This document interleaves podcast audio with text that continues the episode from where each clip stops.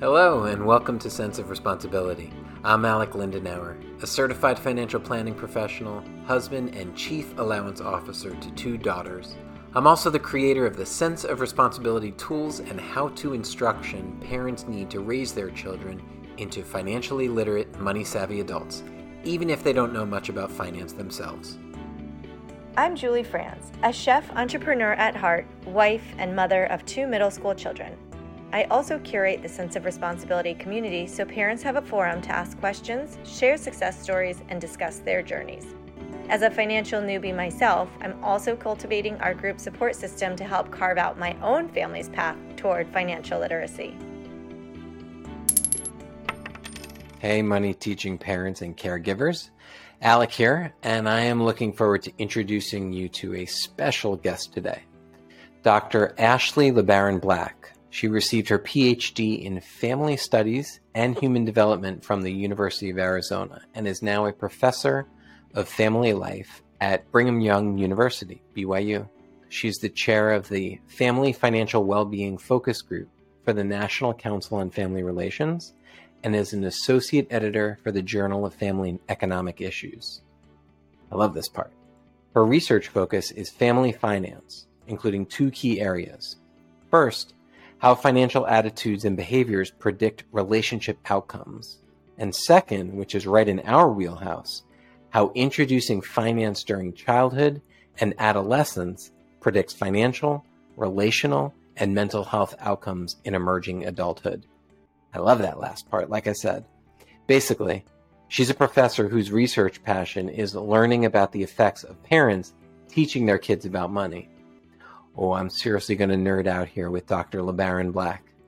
In May 2022, Ashley and her team released a study which found that the most effective money teaching techniques to use are those which provide children tangible experience. And interestingly, lecturing your children is the least effective method. Of course, if some of this sounds familiar to you, it might be from the recent Cents of Responsibility blog where I wrote. That post was called Following the Science to Teach Our Kids About Money. I'll put a link to that post in the show notes. All right, I'm really looking forward to getting into this study so you, our core parent or caretaker, can dig into how to most effectively teach your child about money. Let's do it. Dr. Ashley LeBaron Black, welcome. Thank you, Alec. Great to be here with you. Like I told you as we were having our little uh, pre recording chat, I am very excited to nerd out with you. And again, thank you for allowing me to call you Ashley versus Dr. LeBaron Black because I know that that's easier on the tongue. I know yeah. being, being, having the last name Lindenauer when someone says, you know, oh, Mr. Lindenauer, please, please, no, no, no, Alec, Alec, Alec, much better. Yes, so definitely. Yeah. All right. So, Ashley, I, first, I want to tell you why I love this study so much. And I'm going to read this email that I sent to my team to Julie, my partner, and Trina, our marketing maven. So this is from September 26, 2022. And the title is Jiminy Christmas with ex- three exclamation points. And it says, This is exactly, in all caps, what I'm trying to shout into the wind. The headline of this article is Just Makes Cents and that's C E N T S, just like cents of responsibility. So already in love there. And it says BYU study shows children need hands on experience to learn financial responsibility. Yes, this is exactly the core of core cents of responsibility. It's not about allowance per se, it's about ownership of money. That's the key, whether they work for it, they're given it, whatever. And then I say this researcher might be a must have podcast guest and we need to use this and refer to this article and study. I'm going to nerd out on the study. That's awesome. I love that. so I, I wrote that in September. And really this the whole thing it just it resonates with our resources and our philosophy. So whether it's, you know, the parents the blog or podcast, the newsletter, the courses that we offer, if I had to boil down our philosophy into just a couple key points, I would say like don't tell me what to do like tell me exactly how to do something right? That's mm-hmm. one. You don't have to be warren buffett. You don't have to be an expert for this because all we really need to do is just provide an experience for our children and the best way to do that is whatever way you can make it work in your house right? Like mm-hmm. this is not complicated stuff. Yeah. And and my why is my two daughters and all of the experience that I've seen as a professional with with financial illiteracy. So let's start with your why, Ashley. Like why did you do this? Why mm-hmm. are you doing this? And and tell us about that. I as a undergrad and then in a master's and a PhD program, I studied family studies and human development. And when I first uh, started getting into research as a student, I, you know, was trying to figure it out. And my mentor, uh, whose whose name is Dr. Jeff Hill, he was studying family finance and asked if I would be his research assistant. And my initial reaction to that was, ooh, like money doesn't seem that like mm-hmm. exciting mm-hmm. or interesting. And so it's like, oh, but I like really want to work with him. He's great. So I'll just work with him on this until I figure out what I like actually want to research, what I'm actually going to be passionate about. And the more I got into uh, this family finance research, the more and more apparent it was to me how money impacts families and individuals and relationships so much that you know because the thing that really drives me is is relationships. I i love families. I think they're so great. And you know i just try to do the little bit i can to help you know people know what they can do to have stronger healthier family relationships i kind of started falling in love with looking at the financial aspect of that and how much money impacts couples how much money impacts the well-being and all sorts of areas of life for emerging adults. And anyway i just i just became very apparent how important it is. And so then i became really passionate about it. What do you want to do with all of this? I mean so we'll get to the study. Um, obviously i want to really get into some of those weeds but what's the goal with a study like this and some of the other ones that you've done yeah kind of i guess my end goal ideally would be for parents to understand how important it is to teach their kids about money well and to know how they can do that. So as a researcher, you know, I, I, get to provide evidence of, of some of these, you know, concepts and ideas. And then I, you know, can help spread the word a little bit, like coming onto podcasts like this and ultimately just hope it it gets out there enough into kind of the everyday language that people talk about and an important aspect of, of parenting that that parents think about so so yeah that's that's kind of my role i see is is just providing some evidence that people can say yes like see this study found that this really matters yeah. and it mattered for kids like later in life too excellent. And what was little ashley like with money growing up? What was money like in her house? Ooh, good question. Um my parents did a pretty good job teaching me about money. Um several kind of lessons or moments come to mind. They did a good job of helping us be generous and more giving, less selfless, uh, selfish with our money. I remember, uh, you know, we would donate 10% of our money growing up to our church, and we understood that that was used to help our, you know, our neighbors who who needed it. Or, you know, we'd take surprise Christmas presents over and drop them off on someone's doorstep when we knew, you know, a, a neighbor was going through a hard time, or um, you know, so so my parents kind of helped involve me in ways, even with my own money, to kind of get me in the habit of thinking about my money as something I could use to help other people. So that was hmm. great. I also remember one time, I don't know if it was because my siblings and I were acting entitled or just asking for too many things, um, but they sat us down once and got out the Monopoly money and they like literally counted out with Monopoly bills, you know, a, a stack of money and said, This is how much we make every month. And at first, I was about 10 years old. And at first, I was like, Whoa, that's, you know, that's so much money. Then with that stack, they counted out a big portion of it and said, This is how much it costs to just pay for our house that we live in.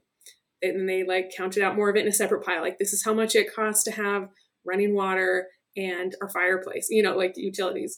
They counted out how much our car costs. They counted out how much they paid on groceries. You know, they did like, they went through all the needs and then it, they had like a little stack left and uh, they said you know this is how much we have left over after we pay for all those things that we need to survive and we're really lucky because we do have a little bit left over and some people don't so we do get to you know do some fun things and get some things that we want but it's not limitless. Like, this is how much it is. So, this is why we say no to things. And that was just a huge eye opener for me as a kid of how much life costs, just all the different expenses involved with living and you know having a family and and just you know yeah not being entitled to to endless money. So you know just just moments like that that were good good teaching moments for me. They they helped us set up our own bank accounts for us at one point and you know so so of course they weren't perfect but but they definitely uh, taught me some things that were helpful later. As a good good starting point. How old were you when you did that monopoly exercise I think around 10 years old. I'm not sure exactly, but old enough to to understand. yeah. It's amazing what we remember as kids, right? I'm sure your parents yeah. were like, "Hmm, let's just use the Monopoly set. It wasn't this grand plan, and they just sat down, and now here you are, however many years later, yeah. talking about it. Right? It's just yeah. amazing. And and what a great reminder for people, as they say, you know, you don't have to be Warren Buffett, like just like you don't have to be Lance Armstrong, teach your kid to ride a mm-hmm. bike. I mean, you don't have to be the Monopoly guy to sit down and and have that that yeah. interchange. You just kind of have to want to do it. That's yeah, pretty much exactly. It. You said that when your mentor approached you, you thought, eh, money, that's boring. Mm-hmm. I'm curious why you chose that adjective. I think I just had this connotation like in in family science, you know, I was all about like relationships and more like not that it's all like fluffy lovey-dovey stuff, but maybe I would have guessed that I would have I would have gotten into research more like you know marital interactions and you know how like time use you know or or maybe like attachment, you know, so, some things like that that felt like they were going to be more obviously relationship centered. Mm-hmm. Um, and money just seemed like this this thing that I wasn't interested in. Like I'm not a huge well, I end up doing a lot of statistics now and took like you know 11 college level statistics classes but i didn't like at the time think that math was you know something that was interesting to me i was kind of a black sheep in my family by not doing business. Mm. You know, I was I was very adamant that I was going to do something that I was passionate about, and that I wanted my job to be something that was meaningful to me. And anyway, so I so I just think I had this this stereotype about money as as being something boring. yeah. Interesting. All right, so let's dig into the study. And you're not kidding with statistics. I mean, I dug into this and I was like, wow, there's a I mean, like, I'm not going to say I'm the smartest guy, but I'm also not the dumbest guy. And there's a lot of stuff in here. I'm like, wait, what does that mean? So tell us about the study. But Ashley, treat me like I'm fourth, fifth grade, anywhere in their work. So t- tell me about the study.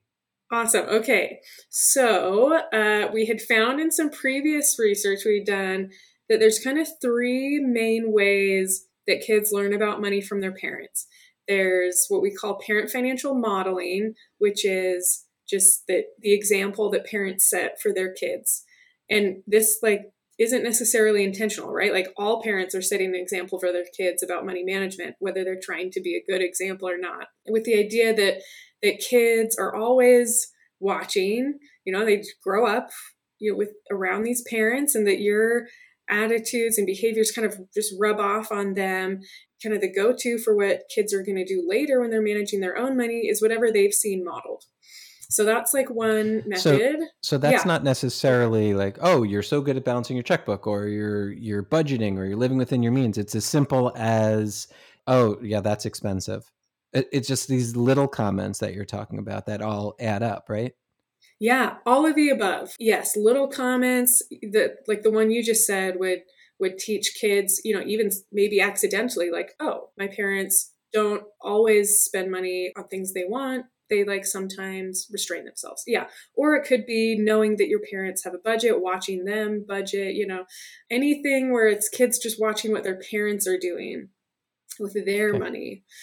And then the second one is parent child financial discussion. So actually, like, talking to kids about money and this is kind of the first thing most people think of when when they right. you know when we tell them teach your kids about money you know is and Sit down, Junior. Look, yeah, yeah, exactly. but it can look like a lot of different things. It can be like sit down discussions, like we're going to talk about credit cards, you know, sit down.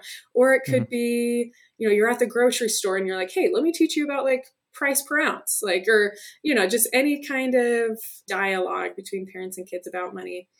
And then the third method that is kind of new to research that I got to kind of be involved as this was coming out as something for researchers to be paying attention to, which is really exciting. It's experiential learning. So this was our giving, exciting part too. Yeah, I know. I like I it's my favorite of the three methods and I, am nerdy enough to have a favorite of the three methods, right? But, but yeah, giving kids hands-on experience practicing with their own money that you know that it's not enough to see other people doing things or to be told how to do things, but that we actually to be able to internalize attitudes and behaviors and knowledge have to actually do it ourselves over and over again until it sinks in. So, those were the three methods, and no study had yet looked at those three methods as three distinct different approaches and looked at outcomes from those three. People had usually just kind of talked about it generally. So, so, uh, so, so meaning we, all the previous yeah. studies said, hey, if you teach your kids about money, this is what happens, but yes. nothing about the how. Yes, exactly. Okay. Um, or at least not as not as detailed and nuanced about the how. Yeah.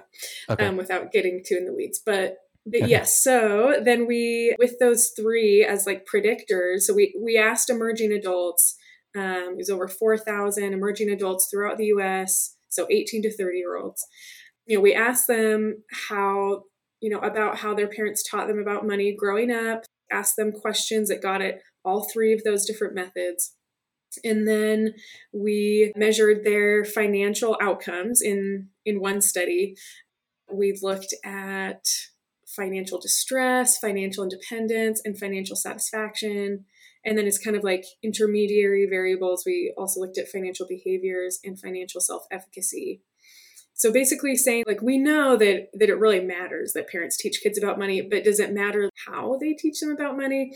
And what we found was that first of all, with kind of separating the three methods, the discussion method wasn't significantly related to anything when we were accounting for the other two, which is not to say that parents shouldn't talk to their kids about money. Of course they should, but it seems like that's that's maybe just like a stepping stone to like the more important ways about mm. teaching kids about money and it can't stop it just telling them what to do. So that was a really exciting finding because again previously like the thing that researchers were talking about most was Bet. telling kids. Yeah. Yeah. Um and then which the, is also what they do in school. Right. Yeah. That's kind yeah. of like the go-to approach um, and apparently yeah. it's not the most important according to this study. Yeah. So then the modeling uh, method was predictive of emerging adults' own financial behaviors. And then through that was related to all the, the other outcomes related to financial well being. So basically, we found that emerging adults whose parents were good at managing their money, these emerging adults also tend to be good at at managing their own money and so they're they're doing well financially. I assume that and wasn't then, too much of a surprise on that part. No, but but it was good to know, you know, like yeah, yeah, um, but, but yes, like totally logically makes sense. Right. And then the experiential learning part, that method was predictive of emerging adults' financial self-efficacy. So basically, well, yeah, what is that exactly? Yeah, good question. Financial self-efficacy is like how confident they are at their ability to manage money well. So not their actual behaviors, but just how confident are you that you can do this. And so emerging adults who growing up had been given opportunities to practice managing their money were confident that they could. They're like, yeah, I'm I got finances. And financial self-efficacy then was really predictive of all the well-being outcomes. And so those emerging adults were doing well too. So basically, uh, modeling and experiential learning both really matter for different reasons. One of them really shows mm. them what behaviors to do, and the other one kind of gives them the confidence to do it well. So. That's so interesting. So wait, so why is that confidence so important? I mean, look, if I'm confident uh, that I can go, you know, on the balance beam, and then I just really can't, and I fall and I break my leg, that's not so good. So there must be a reason that this confidence is so important and different from walking on the balance beam. Yeah, yeah, I think you're right that that they are different and I think they both matter. Like financial behaviors themselves matter, um, but financial self efficacy seems to also matter too. But and I think they kind of the ideal would be for to have both of them that you you know mm-hmm. you know what you should be doing you're you know you're doing the right things you're kind of checking right. the boxes like yes i budget yes i'm saving yes i'm avoiding debt but people who feel confident that they can manage money well tend to well first of all those things are correlated so they tend to actually then do the behavior right there's a reason more. they feel good about it right so that's good you know right. uh, we don't want them to be confident if they don't actually know you know what they're right. doing or if they're making dumb choices um, right. but self efficacy is important for for taking some of those financial risks and i don't want to say risks with like a negative connotation but yeah. but yeah like putting money in this in the stock market even if you cognitively understand how to do that if you don't think that you're a person who is capable of of hmm. doing mm. that, then you won't actually pull the trigger. So the outcomes we were looking at again were financial distress, financial satisfaction, just those like mental outcomes about finances. So you know we weren't measuring like how like what's your net worth or what's your credit score but but how do you feel about how you're doing financially? Okay. And people who are confident that they can do it well are feeling pretty good about how they're doing. And the other one we looked at was financial independence. So which makes sense too that you know if if emerging adults are like no i have no idea what i'm doing financially. I can't do this. I'm dumb. You know i'm not capable. Then they're going to stay in their parents' basement. You know, they're going to kind of stay right, close right. to home and not be willing to go out and actually make take financial risks or be confident in just going out there and and kind of getting into life.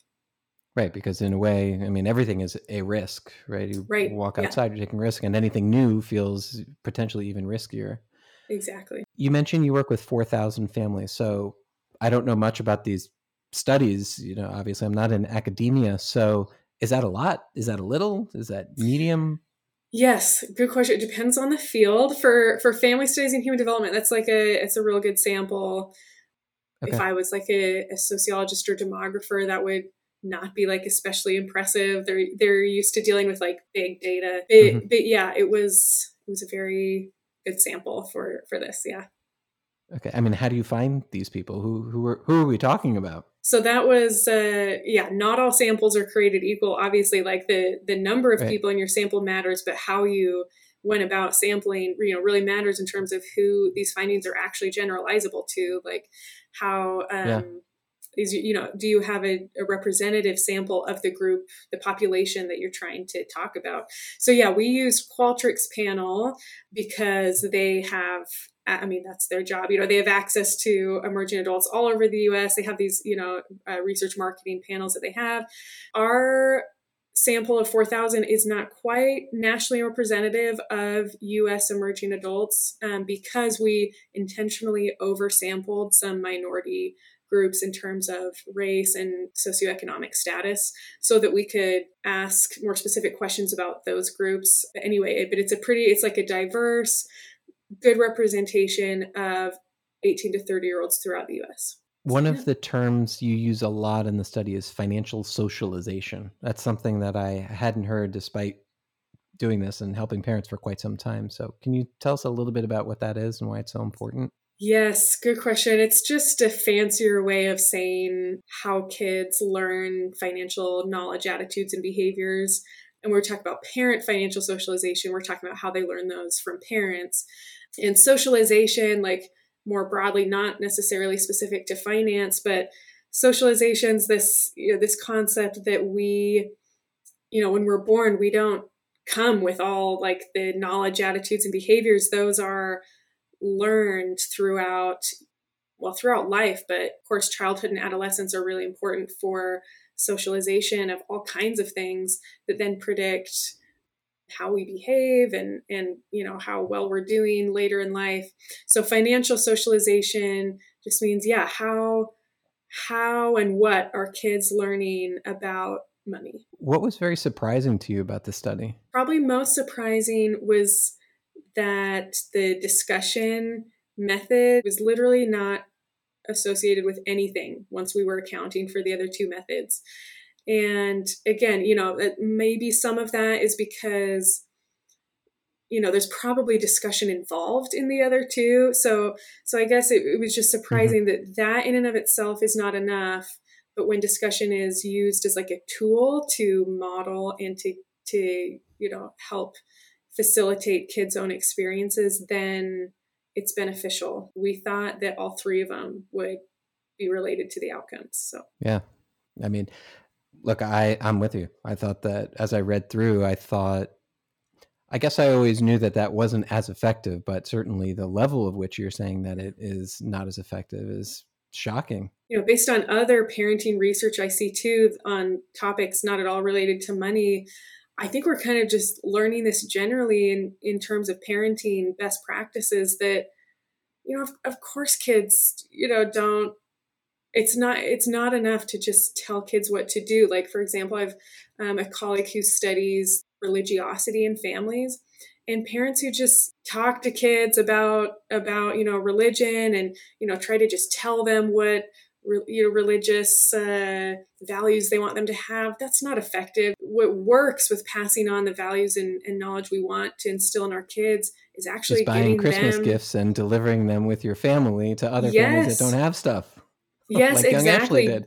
yes exactly. So getting them involved like you know, people don't care about things unless they have some skin in the game. You know, we have to help them understand how, you know, why they should care and how this affects them. Otherwise, it just feels like we're being preached to, you know, even if that preaching's about money and how to handle it. So when you ask these 4,000 families or 4,000 young adults about their experience that their parents provided, were you able to dig into what types of experiences they had? Mm. In this study, we asked them, was actually 20, we asked them 20 different questions, like on a scale of one to seven, how well did your parents this? And we asked them 20 different things about financial mm-hmm. socialization. And but those uh, those scales that we use to measure that were created based off of previous research we've done that was qualitative research. So we did interviews of I think 153 emerging adults, parents, and grandparents mm. about where we ask more open-ended questions, asking them to just tell us how how and what their their parents taught them about money. And then based on that, we kind of knew what type of survey questions to create. Got it. Yeah. So will we be learning from you and your group some of the different experiences to provide? Yes, um, and those we have different papers actually published about that too. If you if you want to read them, but um, kind of the main. I've got, I've got, two more right in front of me. I've got two nice, more. Right yes, that's great. yeah, let's talk about that. Let's have it. So, what else is coming from this? All of this data. Well, so from the qualitative, from those interviews we did, we wrote, um, yeah, several papers from that that kind of got in depth about where we're kind of sharing the in participants' own words some of these real experiences that they had had and and some of the papers we wrote about that like one we wrote one paper each for the three methods of like here's how modeling has looked for some people. Here's stories about you know from that people have shared about discussion with their with their parents. Here are examples of experiential learning. So we have qualitative data about that in those papers. And then as far as like the what that parents taught you know getting going from how to what kind of the the four main categories that people's experiences were kind of grouped under were financial planning, really like kind of having a financial vision, goal setting, that kind of stuff, understanding time value of money, those things. And then financial management, classic like budgeting, saving, avoiding debt, working hard for money, kind of this the link between working and money, you know, that money doesn't grow on trees. You have to like do something for it for most of us. Um, and then the fourth was this, yeah, the idea of financial giving, and and that was ended up being one of the big things that people talked about learning from their parents was, you know, kind of the more uh, moral financial attitudes that they had learned, and and so yeah, we have a paper that shares stories about about those. One of these that I have in my hand, it says from pig- piggy banks to significant others, associations between financial socialization and romantic relationship flourishing in emerging adulthood. So, meaning if you teach your child about money, there's more potential for them to have healthy relationships with their partner. Yes. So yeah, this was with the it was with the same data of four thousand, you know, U.S. emerging adults, and we used those same predictors of how their parents had taught them about money. You had said that the other kind of half of my research deals with couples and how couples handle yeah. money. You know, obviously finances are really important for couple relationships, and and so you know we wondered, we're like, well, you know, is there kind of then this link from how they learned about money from their parents when they were growing up and then how successful their relationships are uh, their romantic relationships in emerging adulthood so yeah that's what we were studying in, in that paper and we did find those links that emerging adults whose parents had taught them about money well while they were growing up that they had more successful romantic relationships currently as emerging adults. Wild. I mean, yeah. this is amazing. Uh, yeah. actually this weekend I was with a parent who was on the podcast in an earlier episode, and they went through our elementary starter course, which is all about how do you sit down, talk about allowance, how do you do that, what does it look like at, at the table, that one hour per month, make it a monthly thing so you can stick to it. And then the second module of that is okay, well, what do you do the other 29 30 days of the month? How do you mm-hmm. what's the socialization like? How do you talk about that? What happens when you're when you're out to dinner? You know how do you integrate all of that into conversation? And mm-hmm. interestingly what she told me as i've heard from other parents who have done it or are teaching their kids about money they've said that now that they're doing it monthly with their child their relationship with money is changing and their mm-hmm. relationship with their spouse in regards to money is changing all because they're giving their eight year old, you know, 40 mm-hmm. dollars a month. Love it. That's so cool. And again, like the this connotation that I used to have of like money is this boring thing that, you know, is incorrect and money actually like is so related to some of the things that are most important to people in life. Not right. only do, do, the most important things in life cost money, you know, but but money is, you know, symbolic of of deeper things like how couples manage their money together says a lot about their relationship dynamics and and uh, you know how much respect and trust uh, you know and intimacy they have with each other and you know just how we spend our money says a lot about our values. And anyway so so that's, that's why money is so fascinating is because at the end of the day money's not the most important thing in life but how we manage our money you know what we do with it impacts a lot of things and is reflective of much deeper things, I think. Agreed. So I was listening to a podcast the other day, and this is what they said. They were citing a survey, a thousand kids, and what they found was the number one topic that kids wanted to avoid more than sex or death was money and they wow. said that it's it's because it's a source of in-home stress during regular conversation mm-hmm. and when they mm-hmm. said stress it was the the simple commentary like we were talking about earlier where oh we can't afford that or go ahead and check the price so mm-hmm. i was mm-hmm. curious just your thoughts on that very brief introduction to what it was i was listening to yeah that's so interesting yeah from some of the research we've done like thinking back to those interviews it seemed that overall like the more open parents were about talking about money with their kids, the less financial stress kids seem to feel. And of course, that needs to be done well. But kind of, I'm thinking of like a few worries that parents have when we, you know, when we tell them, like, be open with your kids about money, tell them about your financial situation, like, talk about money. Um, one thing yeah. parents are worried about is that they will, like, their financial challenges will stress out their kids. But what we found from the interviews was that kids are picking up on all of that anyway. And it actually makes it worse by not just talking about it. I think it can go a long way for parents to say, okay, here's our situation. Like, times are a little tight, but we're the parents. Like, you don't have to worry about this. Like, we've got this. As a family, like, here's what we can do get a cheaper car. You know, like, we're, we're probably going to have to say no to some things, you know. And so, just helping kids, those are really important learning lessons for informed. kids.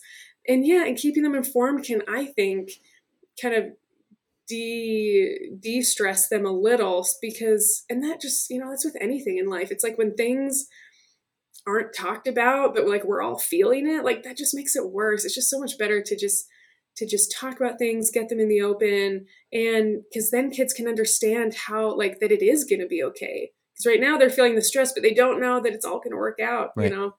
So that's one thing parent you know parents are worried about I think parents are also worried about their kids sharing financial information with other people, which, you know, a, f- a few things with that is first of all, maybe tell kids certain information when they're of appropriate age and maturity. Ask them not to share it with other people and why that would be something that we don't want to do. But then honestly, worst case scenario is really it's really not that bad. And would you rather run the risk of your kid accidentally saying something embarrassing in front of somebody or would you but if you don't then you risk them not being prepared for financial adulthood. The rewards outweigh the risks and you know to just be smart about it.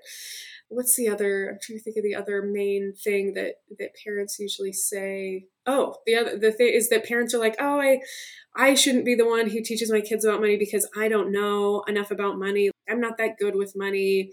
They'll right. they'll just learn it later. answers that right? That's the perfect example. Your parents didn't need yes. to know anything about money to put monopoly money in your hands. Exactly. Yeah. Like you don't have to be perfect at finances yourself to teach your kids really important things. And yes, financial literacy classes in high school or college or whatever, like can be really helpful, you know, taking them to the next step. But what you know we found in in studies is that kids learn more about money from their parents than they do from school, work experience, peers, and media combined. You just can't replace. Wait, wait, wait. Say that again. And yeah. a little bit louder, maybe, and slower, and yeah. just shout that one again. Okay, from the rooftops, kids yes, learn please. more about money from their parents than they do from school, work experience, peers, and media combined. Combined. Combined. It's crazy. like parenting matters so much. And like I, you know, I know this as a family studies person, like you know, parenting matters so much. But like even with money, it, it's you just can't replace the daily influence over 18 years of parents and so so that's you know it's just so important for parents to just be a little intentional about it put in a little effort try to do a good job and it'll it'll you know benefit your kids so much in multiple areas of life as you know we've talked about. I need to get you a megaphone the biggest megaphone ever.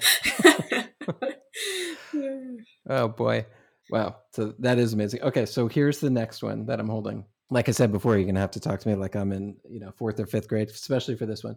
So finances and fate, parent financial socialization, locus of control, and mental health in emerging adulthood. What's that yeah. about? Translate so that one. It's just yet another reason for parents to try their best to to teach their kids about money well. So so this one we were looking at so the same the same methods of teaching kids about money as the predictors and we were seeing whether that impacted the mental health of emerging adults. So we asked these emerging adults about uh, like depressive symptoms, anxiety symptoms, and life satisfaction, trying to get at you know the overall mental health. And then this, there's this thing in social science called locus of control, and that just means whether you view your life as basically in your control primarily or totally out of your own control that like you're so that's where like the title came in finances mm. and fate. You know is your life up to fate? And like you have no control over what happens to you or like are you you know what's that great quote? You know i'm the captain of my fate or you know whatever that great you know that, that my destinies primarily in my own hands despite you know life throwing curveballs and so we asked emerging adults questions that that could help us measure that too how internal versus external their locus of control was and so the our main findings were that emerging adults whose parents uh, taught them about money well tended to have a more internal locus of control. They thought that their life was in their own hands and people with higher internal locus of control tend to have better mental health which makes sense right? Like if you think that your life is out of your control like that's not going to feel good. Like that's a classic thing associated with depression and anxiety is, is feeling out of control um, mm. and like that you can't actually do anything about your situation. Again another reason to teach kids about money well is that kids who have learned you know about money well can manage it well feel confident about managing it well are going to feel like they have control of their lives and that's going to be good for their mental health. But I just can't stress enough, and it sounds like you're stressing the same thing when you say teach them well. That really just means provide experiential opportunities and good modeling again doesn't yeah. necessarily mean that you have to be great at it. Yes, exactly. Just just try your best to be a good example for your kids. Just give them some hands-on experiences with money. Like yeah, you do not have to be perfect for it to to be, you know, well. Yeah. What about across different income socioeconomic statuses that you said earlier? Mm-hmm. Um, look, we a lot of our core parents there's some who you know a trip to starbucks is a complete luxury or might not ever happen mm-hmm. and then there's some who you know they're grabbing their latte every day that's a wide disparity as i'm sure right. we're the 4000 people so what does that look like what do those experiences look like and how are they different yet mm-hmm. potentially just as effective for people I love that question because I think sometimes a, an incorrect assumption that people have is that if they're wealthy, this will automatically happen. And if they're low income, that this is impossible. And that really couldn't be further from the truth. I think often low income families, by necessity, end up teaching their kids these things really well because they hmm. have to. Like the kids learn about budgeting because there's no other option. Yeah, like low income right. families are often the best budgeters because they have to be. Yes, I think some of the hands on experiences with money, like having an allowance might be more possible for more wealthy families or whatever. So there are, you know, some things that might be challenges for some, that different challenges for others. But but we really did see like across socioeconomic status, across like different family, you know, income situations that it's it's possible for anybody to do these things well. It just might look a little different, but but yeah, you can have good financial behaviors whether you're barely getting by whether you're doing really well.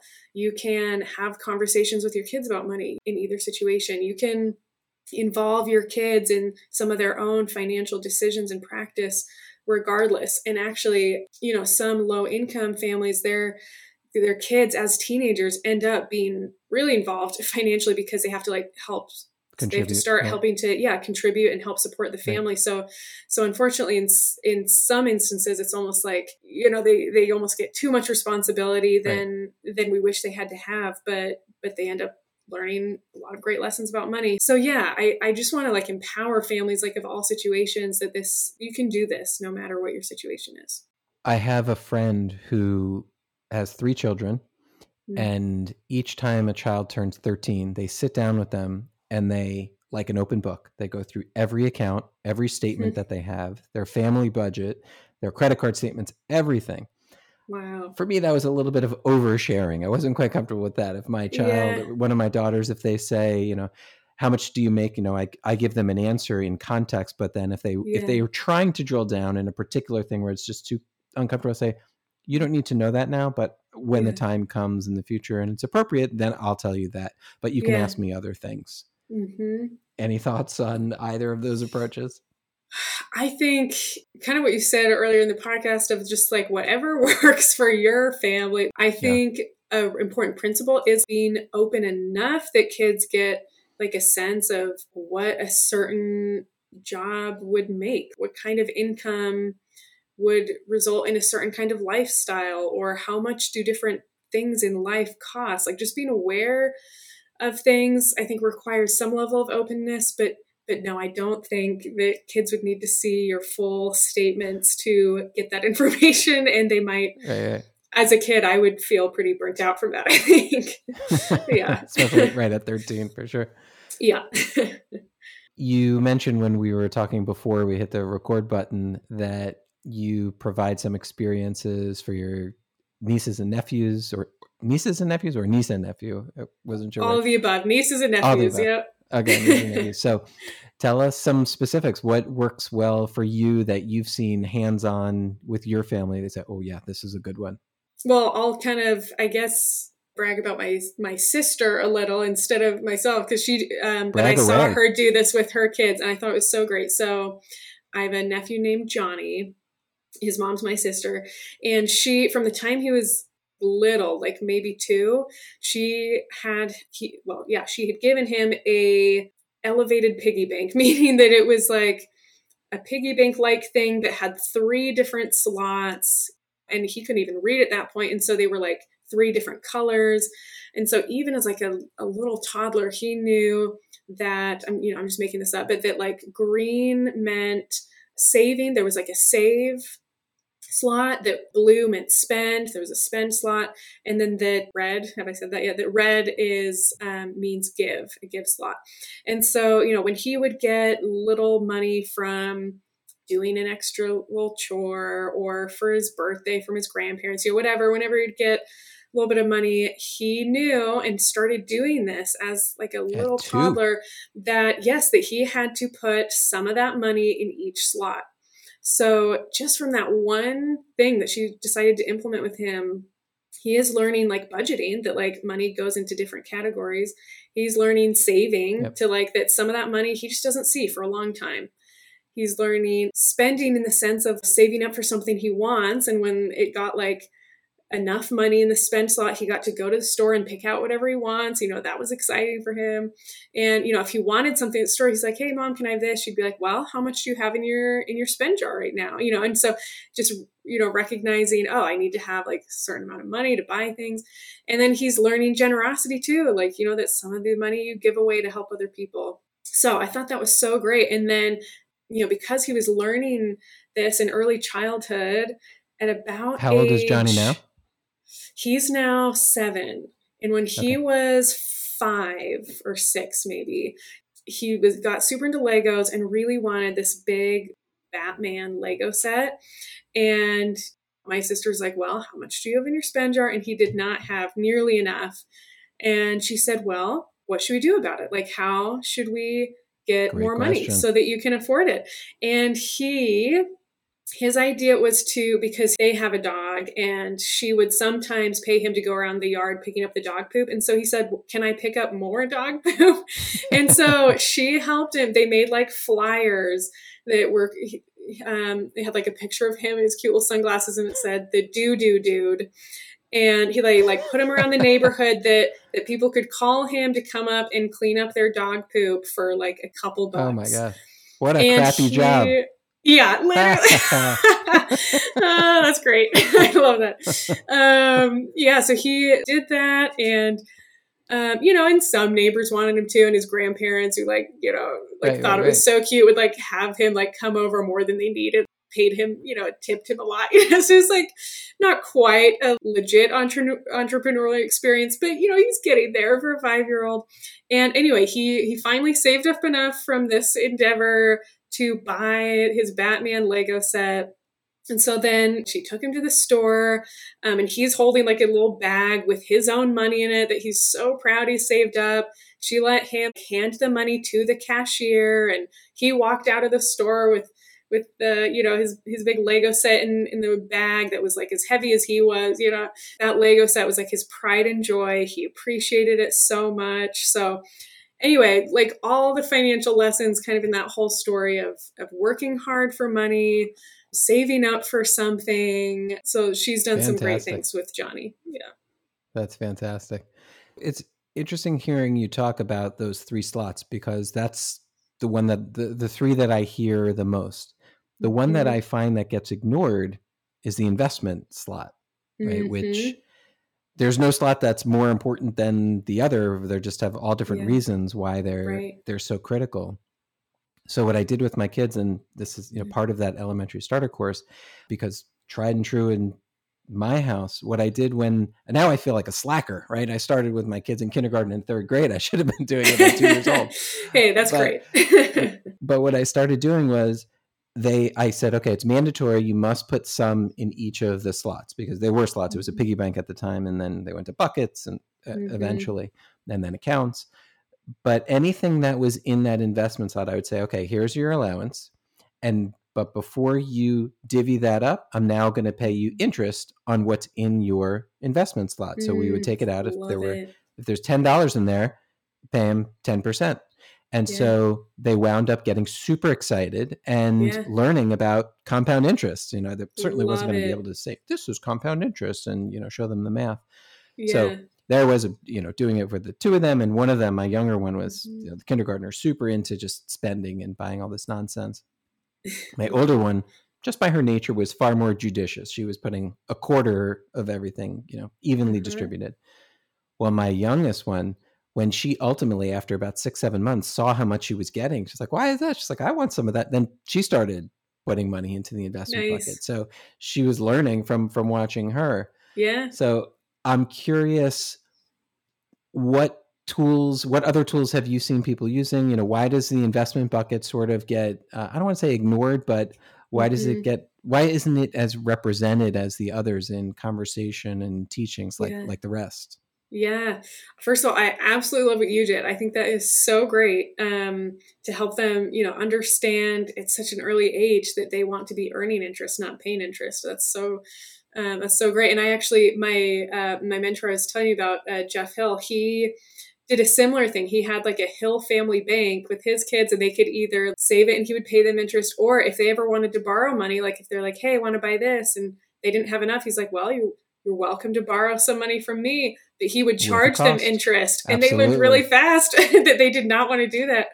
Anyway, Absolutely. so I love that. But I, maybe why it gets overlooked is because investing and is an interest or seen as more like high level financial topics. And so parents think they have to wait until much later to start teaching their kids about that. But, but I think more basic you know you yeah maybe when they're a teenager you you know you actually help them be involved in like their own mutual fund management you know help that you know them read their statements from vanguard or whatever maybe that's not for a for an 8 year old but but i think more basic ways of teaching them the exact same principle are possible like exactly what you did yeah i mean my goal was awesome.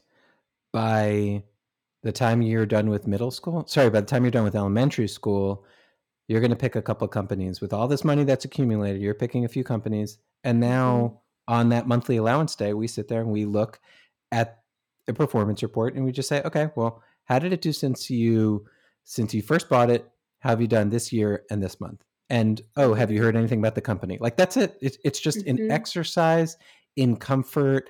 Have them feel the ownership of the money have them talk yeah. about it, get into a routine of just looking at things on a monthly basis. They don't have to do anything more than that. Yeah. They don't, again, no Warren Buffett here. Yeah. I love that. You're like getting them in a habit. So you're like helping them uh, make those financial behaviors. And I'm sure you're, that's building their financial self efficacy, right? Like helping them be confident. Like, Confidence. yeah, I've done this before. Yep. I can do this. Exactly. Like I'm familiar with this type of thing. So I love that. Ashley, I can't tell you how many people come into my office, you know, as a financial planner and just really have, represent everything that you said. They're not comfortable. They don't know. I just want mm-hmm. that that confidence and yes, okay, I, I could do this. I've done this before. It feels like routine. That's that's all I'm striving for.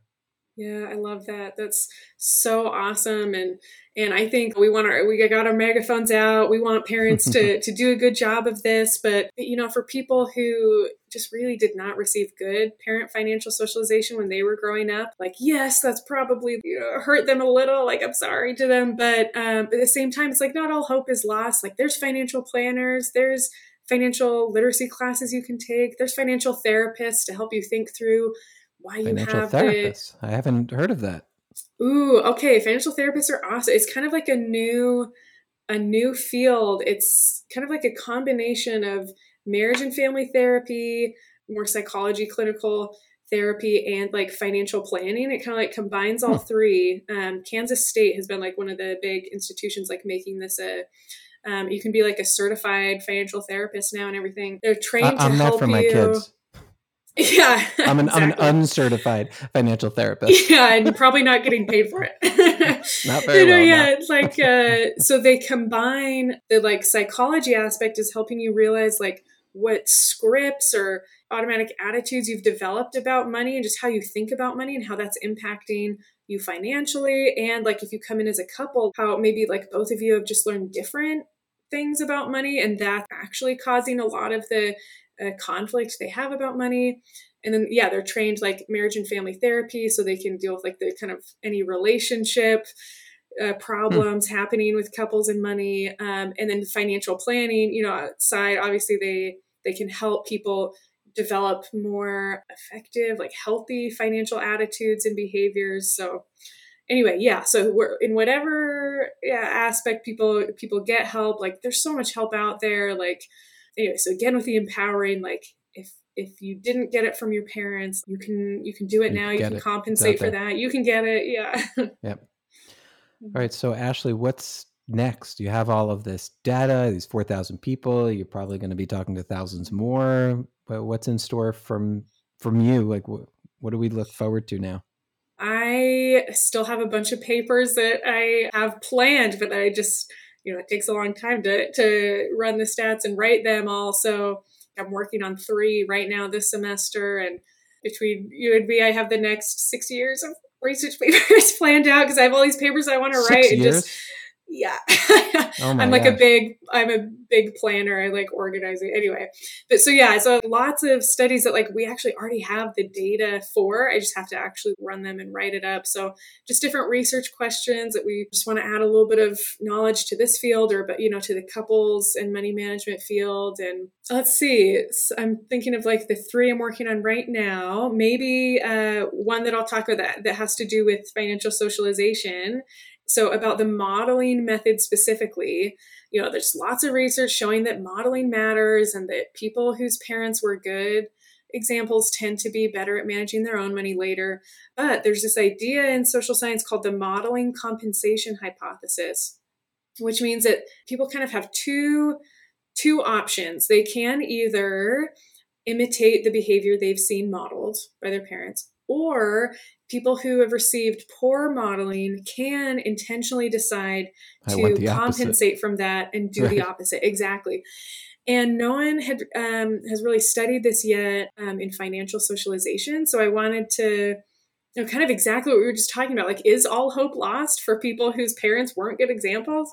And so in that same data set of of you know over 4000 emerging adults i had asked them to categorize themselves into one of four categories either my parents were good at managing money when I was growing up, and I am also now good at managing money. And we call we had about half of our sample who categorized themselves as that. We called um, we're calling them intergenerational financial flourishers. And then we had um, another need an option is yeah, it's true. we had another option of my parents were bad at managing money when I was growing up, but I am now good at managing money. Hmm. And we call those the that was about a fourth of the sample, I think. And we called them financial phoenixes. They're like rising, from, the, ashes. Yeah. And then um, the two other groups were whether their parents, you know, one of them was their parents were good, one of them was their parents were bad, but either way, like they're now bad at managing their money. And so we called Right. those people the financial flounderers. And that's the last quarter of our sample about. Hmm. And so we're looking at those three groups the like intergenerational flourishers, the phoenixes, the flounders. We're looking at those groups as predictors of those like financial outcomes that we'd already talked about with that other paper. And what we're finding is kind of exactly what I was like hoping we would find, which is like, because I was kind of worried. I was like, ooh, what if we find that actually like parents don't matter at all and that like you're just as well off even if they were bad? um, but what we ended up finding, I love the, the takeaway message from it is that compared to the flounders, the, the intergenerational financial flourishers, and the financial phoenixes, both had higher financial independence, higher financial satisfaction, lower financial distress. But the intergenerational financial flourishers had the highest scores of all. They were like the best off. So it's ideal for parents to be good examples of money management. Like that's kind of best case scenario for Right. those kids later. But for But it's still okay if they're not. Yes, it's like not all Right. hope is lost. If your parents were Right. bad, like you can still decide to compensate for that. You know, get get yourself financial education from from somewhere else, and and like you can be okay if you intentionally do that. Cool. All right. We're going to look out for that for sure. So uh, yeah, hopefully that will be submitted in like a month or so, and publication's a long process. So maybe in a year or two we'll see that come out. But Oh my goodness. That's how long it takes. yeah, it's kind of a whole the review process back and forth. Yeah, usually Wow. takes a while. All right, Ashley, last question. Yeah. What are the words of wisdom that you would give a parent who has not yet taken the plunge? Whether that means allowance, that means just mindfully saying, okay, I am now going to provide an experience for my child. What would you tell Mhm. them?